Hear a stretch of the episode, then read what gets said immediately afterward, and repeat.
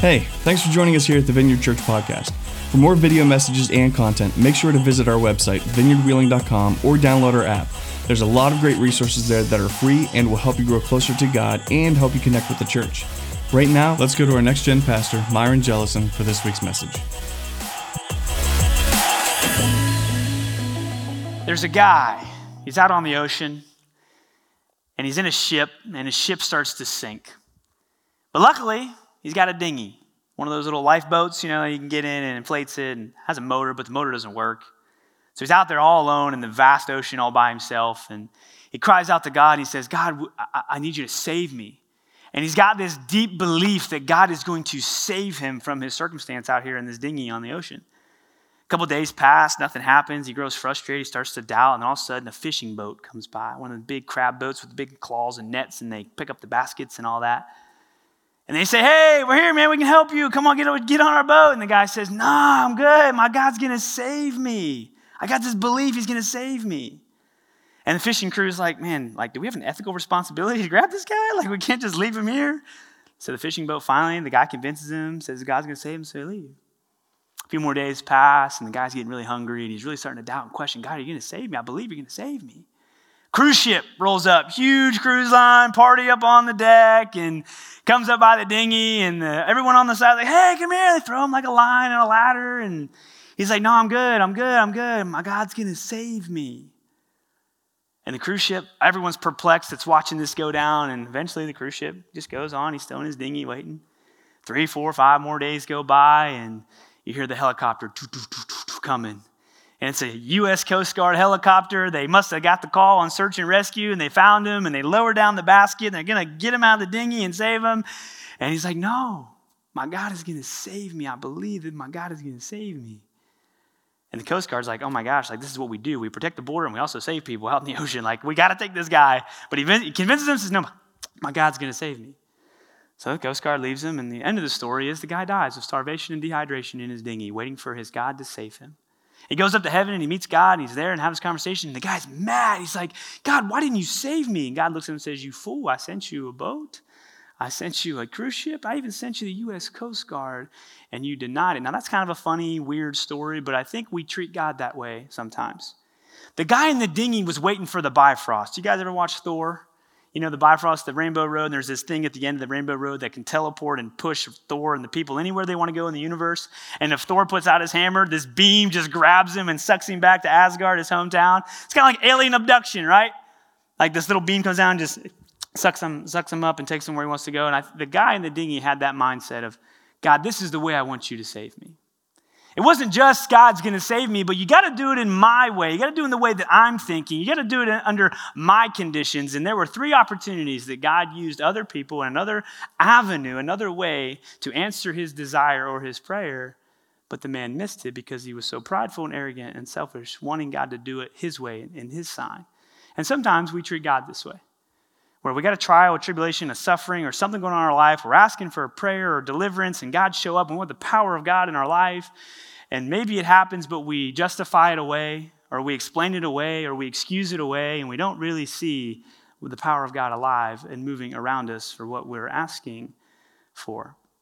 So I start there to give us an illustration, and we'll tie that in a little bit. But we're going to be in the uh, book of Mark, chapter 9. We're going through this story of Jesus through the book of Mark, and we're in chapter 9. So you want to get to your Bible, we'll start at the very beginning of chapter 9, or chapter 9 verse 1. And so there's two stories I want to tie together. There, there's one where there's it's this weird story where Jesus is transfigured on a mountain, and, and we'll get there. It's kind of this weird story, but if it stood alone, might be a little weird.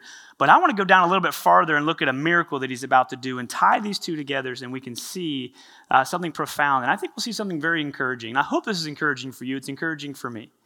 Because even in our doubts, even in our questioning, even in our uncertainty, even when we've been praying and praying and praying and asking and, and hoping God will show up and move and deliver and break through, and maybe He's slow and it's delayed and we're frustrated and we're mad and it hasn't matched the way that we think, I hope this will be really encouraging for you as we dive in. Let me catch up. So, last chapter was kind of the pivotal chapter of the story uh, of Jesus in the book of Mark, where Jesus had been doing all these teachings and miracles and profound things that he was doing.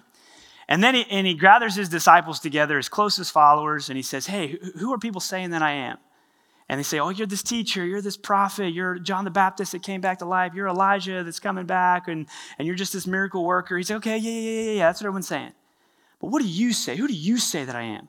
And Peter, as Peter does, first one to speak, he's always reactionary, love Peter, says, You are the Christ. And Jesus is like, Yeah, you're right. Now don't tell anybody. Don't tell anybody. And so that was kind of that pivotal moment where they finally started to realize, yeah, you are the Christ, the Messiah, the Savior of the world. And then the next chapter, or at the end of that, that chapter, where Julie last week really beautifully unpacked it, Jesus kind of gave a very hard talk about, do you know what it means to follow me? You got to take up your cross and you got to follow my example. You have to deny yourself. You have to maybe even lose your life to find your life. And if you're hearing that message last week and, and Julie asked you, you know, who are you living for or what are you living for? There's that tension point that we're struggling with. And and so it's a really hard teaching. It's almost like kind of like thinning the crowd a little bit. Like everyone's been coming and flocking to him for just crumbs, like available for miracles and, and, and healing and, and prosperity and what he can offer. And then he lays this on them like, you got to take up your cross and follow me. Take up your burden, deny yourself, deny your desires, deny your hopes, deny your dreams, deny your flesh, and follow my example and be obedient to me. Even maybe obedient unto death by carrying your cross that I'm carrying to Calvary to be crucified on. Radical teaching, hard teaching. And then in verse 1 in, in Mark 9, he says this. And he said to them, kind of trying to build their spirits back up, hold on. And he said to them, Truly I say to you, there are some standing here who will not taste death until they see the kingdom of God after it has come with power. So he's like, okay, all right, you know, I'm talking really hard teaching, but guess what? Some of you are going to see the power of God before uh, the, the death in this life happens for you. And he says, some of you, which kind of is like, like frustrating in my brain a little bit because it's like, well, why not? Why doesn't everybody have a chance to see the power of God before they die? And stuff? why is it? Why is it going to be some people? Why is it going to be a few people or not me? And and and there's that tension point. We'll try to resolve that tension as we go through the rest of these scriptures. So hold that tension point. Why isn't it that everyone will get to see the power of God come? Before they taste death on this earth. And then I think he's alluding to the next thing he's about to do, the transfiguration on a mountain. I think he's alluding to that. And I also think he's alluding to him coming back. I don't know, I'm going to spoil it for you. Jesus dies on a cross, he comes back from the grave. We'll get there. And then he's going to reveal himself 10 different times to about 500 people or so. Experts are guessing 500 or more people. And that would be the kingdom, the, the, the power of God. They would see that before they would die in this life. I think he's alluding to the transfiguration and when he reveals himself after the resurrection to a multitude of people. And so let's get to the transfiguration. Here we go, verse 2. And after six days, Jesus took with him Peter and James and John, and he led them up to a high mountain by themselves. And he was transfigured before them, and his clothes became radiant, intensely white, as no one on earth could bleach them, like better than Clorox. Like he is so white, fresh white, looking clean with his garments. And the purpose of this journey was for prayer. Like, Mark doesn't give a lot of details. Mark is like, let's get to the point, right down to it. We ain't got time to just sit here. But Matthew and Luke have the same account, and they kind of piece in a little bit more details where the purpose of this journey was for prayer, to connect with God, the Heavenly Father, on this journey. So they're up there praying, and then while they're praying, Jesus is transfigured, which means his glory was shown. So, like, God's glory in Jesus was hidden through his human form. And in this moment, his face shone like the sun, and in Luke it says, and, and even in Matthew it says, his clothes became white like lightning. It was just this powerful, miraculous, glory, holy moment where Jesus' holiness was revealed. His glory was displayed, and his human flesh was no longer holding that back. And, and Peter, James, and John are there with him, watching this thing all go down. It's incredible. In verse 4, it says, And then there appeared Elijah with Moses. And they were talking with Jesus. They're having a conversation with Jesus. And Peter said to Jesus, Rabbi, it is good that we are here. I love Peter. He's like, You know what? It's good that we're here because he says this. He says, Let's make three tents one for you, one for Moses, and one for Elijah. For he did not know what to say, for they were terrified. It's good that we're here because Jesus, if you wanted tents, you couldn't do it. You couldn't do it. You're God and all. You couldn't erect a tent for you and Elijah and Moses. It's good that us humans are here to build these tents for you. A little bit of context, okay? There was an Old Testament scripture that said that during the Feast of Booths, that Elijah would come back. And there was a prophecy that Elijah would have to come back before the kingdom of God would be restored. And so Peter's probably just thinking, oh gosh, there's Elijah. He's right there. I got to get a booth ready for him because that's how it's supposed to go down in the Old Testament scriptures that he would have known. Or he's just Peter being Peter and he just didn't know what to say and he reacted and said, we'll build tents for you. We don't know. But they were terrified. And here's probably why they were terrified. In the book of Luke, this account, they say they were sleeping. They said they fell into a deep sleep. And, and if you hang on and you get through the rest of the story of Mark with us, you'll see again, Jesus will go off to pray. He tells them to keep watch, and they fall asleep. It's a pattern. Apparently, they think prayer is boring. I'm just kidding. They're probably tired. They're exhausted from the travel and the journey, being on their feet. They fall asleep and they get woken up from their sleep with this transfiguration Elijah and Moses and this conversation that's happening, seeing God's glory revealed through Jesus in this moment. They're in this grogginess and they just reacted with fear and wanted to build them tents. In verse 7, it gets real, gets real, real. A cloud overshadowed them and a voice came out of the cloud This is my beloved Son. Listen to him underline, listen to him. And suddenly, looking around, they no longer saw, saw anyone with them but Jesus only. Now, they knew this was the voice of God because in, in, in uh, Luke or Matthew, one of those two, it says they fell on their face when they heard this. They knew. It wasn't like they were groggy and sleepy and this is happening. They go, Who said that?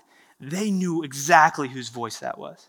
And got that on their face out of reverence and respect uh, for the Holy One God and put their faces on the ground. They knew it was him and they heard God's voice and they said, This is my son, listen to him. It's incredible that they got to have that experience with Jesus on this mountain. And as they were coming down, he charged them not to tell anyone what they had seen until the Son of Man has risen from the dead. So they kept the matter to themselves, questioning what the rising from the dead might mean. I'd be so mad if that happened and you told me I couldn't tell anybody. That'd be such a hard secret and such a hard thing to keep. And they did it. They succeeded. They did it. They kept it to themselves until after the resurrection. And then they were going to be able to share that with the masses. But the whole entire time it says they're questioning, they're questioning, they're doubting, they're, they're uncertain. They don't know exactly what all of this means yet. But listen, Peter, James, and John got a cheat code. Any video gamers in the house or, you know, watching? Like, you type in all the right buttons in the right order and you unlock everything and you get all the levels and all the access. It's like a cheat code. They got a cheat code early. Like they got to see the glory of God through Jesus and they got to hear Moses and Elijah having this conversation. They heard the voice of God say, This is my son, listen to him. And they can't share the cheat code with the rest of the world until after the resurrection. But they got a cheat code. And, my, and, and, and one part of me that frustrates me a little bit is why did they get the cheat code? Why didn't Jesus take all of his disciples? What he wanted all of them to have that experience? Why did Peter, James, and John get to have that experience to kind of get that, that, that uh, extra little advantage of being confident, having faith in who Jesus saying, is saying that he is? Hold that tension. We'll try to resolve that here in a little bit too. So, coming down off the mountain, when they came back to the disciples, the other nine, they saw a great crowd around them, and scribes were arguing with them. And immediately all the crowd, when they saw him, Jesus, they were greatly amazed and ran up to him and greeted him. And he asked them, What are you arguing about with them? And someone from the crowd answered him, Teacher, I brought my son to you, for he has had a spirit that makes him mute. And whenever it seizes him, it throws him down, and he foams and grinds his teeth and becomes rigid. So I asked your disciples to cast it out, and they were not able to. And he answered them. Jesus said, Oh, you faithless generation, how long am I to be with you? How long am I to bear with you? You can kind of sense the frustration in Jesus a little bit. He says, Bring him to me. And they brought the boy to him. And when the spirit saw him, immediately convulsed the boy, and he fell on the ground, and he rolled about, foaming at the mouth. And Jesus asked his father, Hold up, I want to pause just for a second we have this idea of Jesus, and, and, in, and, in, modern America, comfortable Christianity, as we've kind of defined it a little bit, we want to remove any uncomfortable environment, any ailment, any pain. In America, we got treatments for everything. We got medicine, treatments, therapy for everything. We don't like pain, we don't like discomfort. And so then you would think that we cast this on Jesus and thinking he would be the same way, where anytime there's a suffering or injustice, he immediately rights it. Anytime there's a pain or a, or a trial or a storm, he's immediately going to make it all better. And so Jesus is looking at this boy, and there's a crowd, and he's foaming, and he's rolling, and he's convulsing, and the demonic spirit has him in pain and suffering. And Jesus is like, Let me talk to your dad for a minute. Let me just, let me just ask your dad a quick question right here. So he asked his dad a question How long has this been happening to him? And so Jesus and this dad are having a conversation. And the dad says, From childhood. And has often cast him into fire and into water to destroy him. But if you can do anything, but if, circle that if, but if you can do anything, have compassion on us and help us. The dad is in this struggle with the boy, and you would be too if that was your kid from child age, childhood. Like that is a burden that both of them, that entire family is carrying. And he's saying, Have compassion on us, have favor on us, have mercy on us if you can do anything. If. Do you think that guy's got faith? He's saying if. Think he's got faith? I think he's got some faith. He's the one who spoke up in the crowd when they asked, Hey, why are you arguing? Teacher! He's the one being vocal. He's the one like, I want to bring him to you. Your disciples couldn't do it, but I still believe you can. He's got some faith. But he's still have a little bit of unbelief or uncertainty and some doubts inside of him. And this is what Jesus said If you can, all things are possible for the one who believes. Now, meantime, he's still having a conversation with the dad, and the boy's still rolling around, foaming at the mouth, grinding his teeth, under demonic possession. They're just talking over here, being real chill. All things are possible for the one who believes. And immediately the father said, Okay, okay, okay, all right, all right, all right. I believe. I do. But you got to help my unbelief. Circle that, underline that. That is one of the most profound statements out of humility that I see in Scripture from this dad, whose boy is laying in the middle of a crowd under demonic possession. He's like, I do believe you, Jesus, but there are some parts of me that I'm still doubting and questioning because your disciples weren't able to. I'm not quite sure I have all the pieces figured out about you. I believe, but I have some unbelief and I need you to help me with. Incredibly humble. And here's the thing about belief. I want to just kind of get a working definition real quick. I think in, in America or, or in our culture, it's like we believe something is like having confidence in it. And the more we believe it, the more we have confidence in it. And so, but here's the thing about belief like, there's no power in your belief. Let me put it this way no power in your belief. You could believe that your plane will crash. You are not going to get to your destination. Like you will be terrified and scared and uncertain and questioning, and you have no belief that that plane is going to get you to where you want to go. But you get on the plane, it's a good pilot, it's a good plane, you get where you need to go. Your belief had no impact over that entire situation. The opposite would be true as well. If you have all the belief in the world, you're puffed up, arrogant, prideful, man, I got more faith than anybody, I got more belief than anybody, I've read my Bible so much, I prayed so much, I've gone to church for seven years straight, and you're all puffed up. You got all the belief in the world, but you get on a faulty plane with a faulty pilot, and that plane will go down, and your belief had no impact over that flight. You see, the power of our belief isn't the belief itself, it's what we believe in. And if you get on Jesus' plane and he's the pilot and you got your belief in him and not on the actual, you know, uh, getting to where you want to go, but you're believing in the one who's going to take you where he wants you to go, that's where the power is in, is in the belief in who we believe in. The belief is the connector. It's the connector between us and God, us and God. But we have this idea of like, you just need to pray more. You just have to need to have more faith. You need to do enough mental gymnastics and enough creative energy to believe it to be so, imagine it to be so, and it will be done for you. But that's not how it works. We believe in the one who holds all the power. We believe in the one who can do anything, the unthinkable, the miraculous. And that's what the belief does for us. It's not about your level or your percentage of belief and it'll be done. It's about how confident you are in the one who holds the power and what He is and what He means to you in your life. Again, the boy is still rolling around, foaming at the mouth. And then when Jesus saw the crowd running together, this is, this is crazy. This truth for me in here is crazy. I hope it is for you too.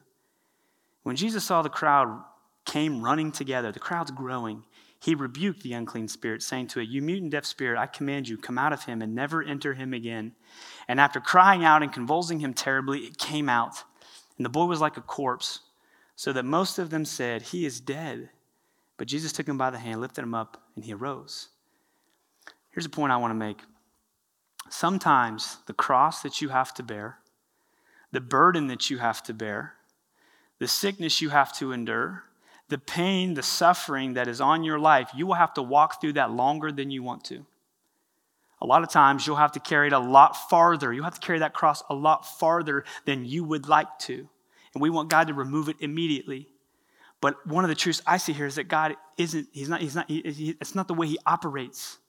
It's on his timing, for his purpose, for his plan. And I think in this moment, there was a crowd that was beginning to form, and he was waiting for the right people to join the crowd or join the circle so he could do a miracle so that his love and his power could be made known to the people who needed it, to who, who he needed it to be made known to. And I see two, two types of provision. Sometimes God does a private provision just for you. Like no one, and, and he's done this. And if you've read the, if you've been on the journey with us through Mark, he's done a, a miracle in private and told him not to tell anybody. And it was just for that person in that moment. But I see in this one where he was waiting, he was being patient and letting a boy suffer, letting the dad watch his boy continue to suffer while a crowd grew so that he could do a public display of a provision so that people could experience his power who needed to experience it in that moment.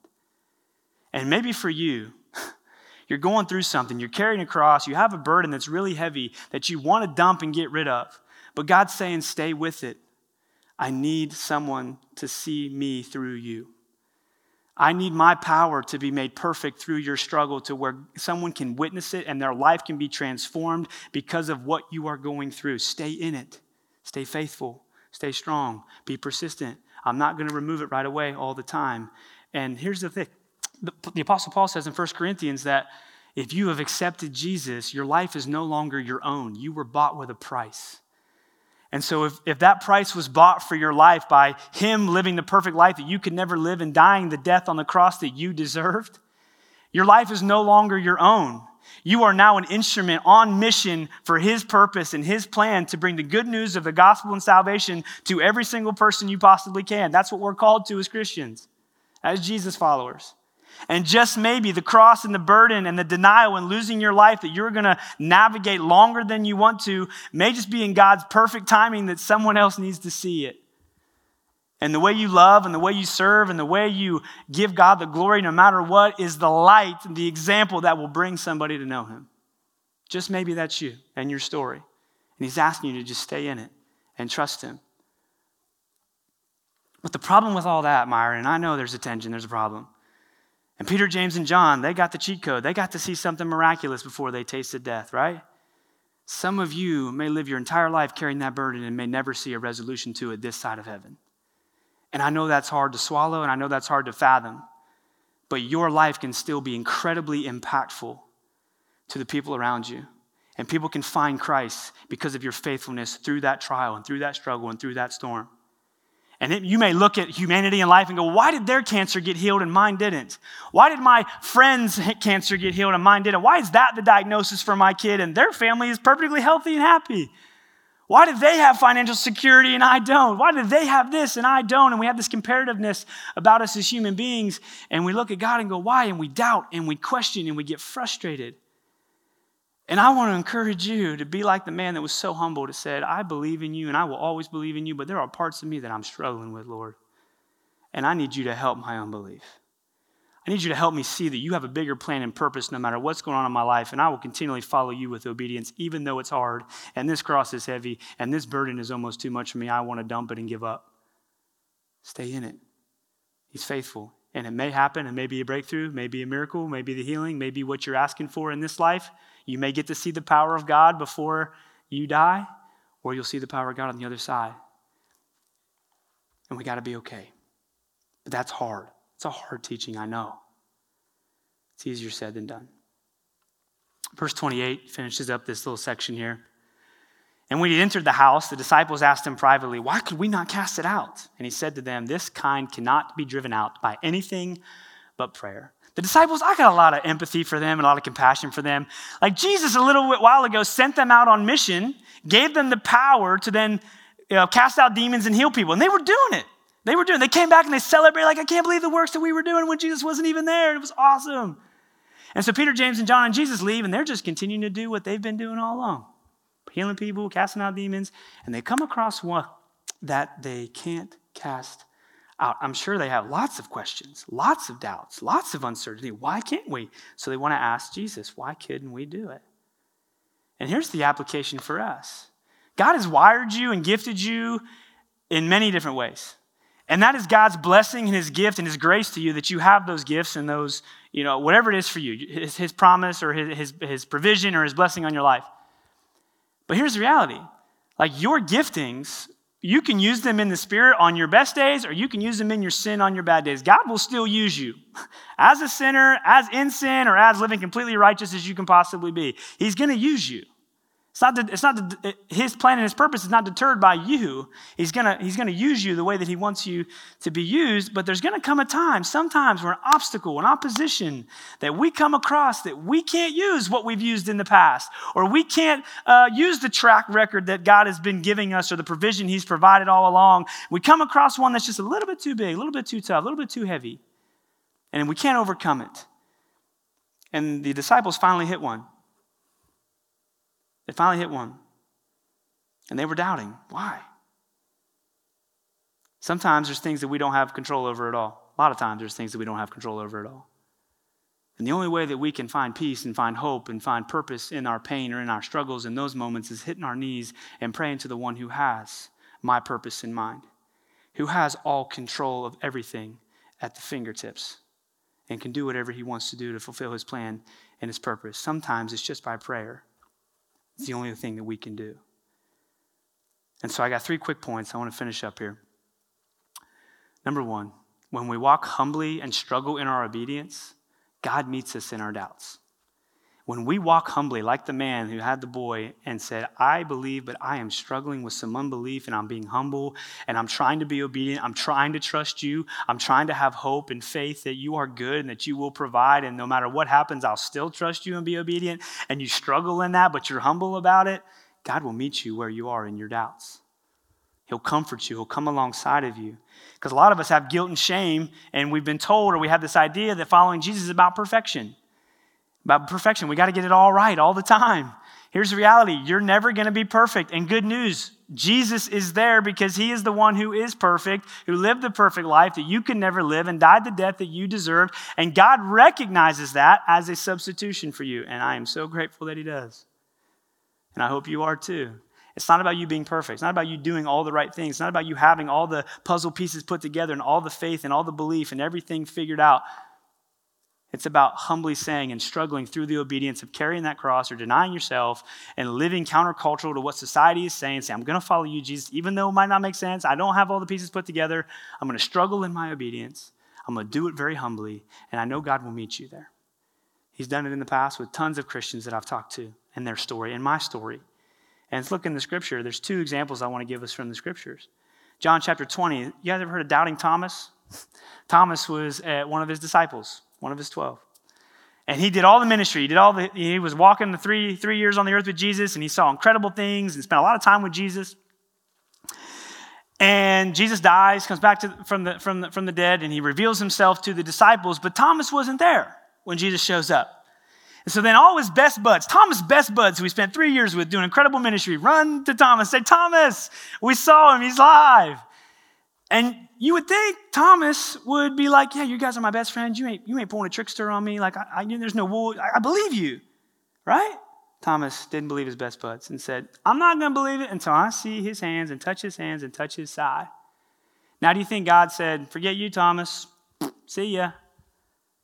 Even in Thomas's greatest doubt, Jesus comes back another time, reveals himself to the disciples. Thomas is there, and Jesus goes, Thomas, here, touch.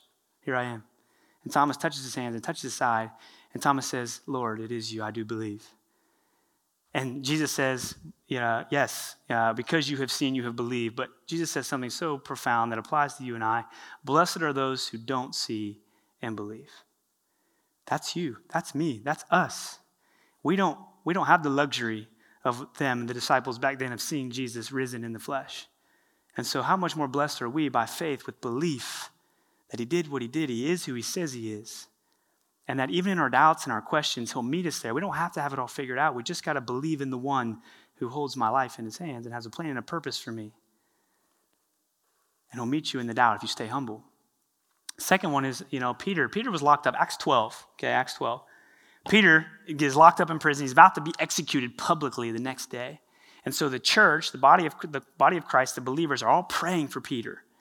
Because if you know about Peter, he's, he's going to be the cornerstone. He's going to be like the, the cornerstone in which the church is built. He's going to be the rock that the church is built on. So their leader It's going to be executed. They're all praying like crazy, praying like crazy. And, and all night they're praying, and all of a sudden a knock happens at the door, and Rhoda, one of the servant girls, runs and peeks through the people and freaks out and goes, Oh my gosh, it's Peter. And she's so excited, she forgot to open the door, and she runs back to the group that's praying and says, Guys, guys, guys, Peter's at the door. They're like, No way, that's impossible. Can't be Peter. No, seriously, it's Peter. Well, it's probably his ghost. He's dead. We should stop praying. It's over. Like if they had full belief that their prayer was actually going to do what they wanted to do, they all would have ran to the door. But God's got grace for them because they were humbly struggling in obedience of trying to do what He's calling them to do. And, and one of my favorite verses is God opposes the proud, but He gives grace to the humble. And if you're cynical and you're arrogant and you're proud and you think you got more faith than anybody and you're kind of like the Pharisees where it's all about you and legalism and doing all these X, Y, Z and right things, I don't know if God's going to show up when you have questions. I don't know if He's going to meet you there because He opposes the proud. He's in war against the proud. But over and over, there's an abundance of grace for us if we will just stay humble and struggle with our obedience and say, This cross is really heavy.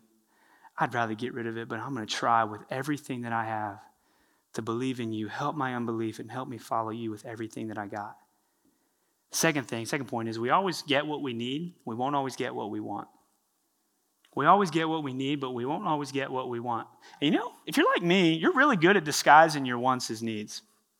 I'm really good at it. Like, I, I can come up with some pretty good prayers and logical rationale, and I think I can convince God pretty good that this want is a need, and then I plead for it, and then He sees right through because He's God. But I think I'm sly and slick. And we miscategorize our wants as needs all the time. I need this. I need, I need a bigger house. I need more money. I need a different job. I need a husband. I need a wife. I need a boyfriend. I need a girlfriend. I need this. I need those are all good things. Yes, they are but you don't need them. You know what you need? You have separation from God because of sin. You need a Savior and a solution. That's all you need. And if you recognize that and you accept the free gift of Jesus, you'll have everything that you'll need. And the, and the scriptures say that He will provide everything that you will have need of. And when you stay humble and you stay hungry and you honestly pursue Him with everything that you have, I know your heart will begin to align with what He says you need and you'll begin to see what you need.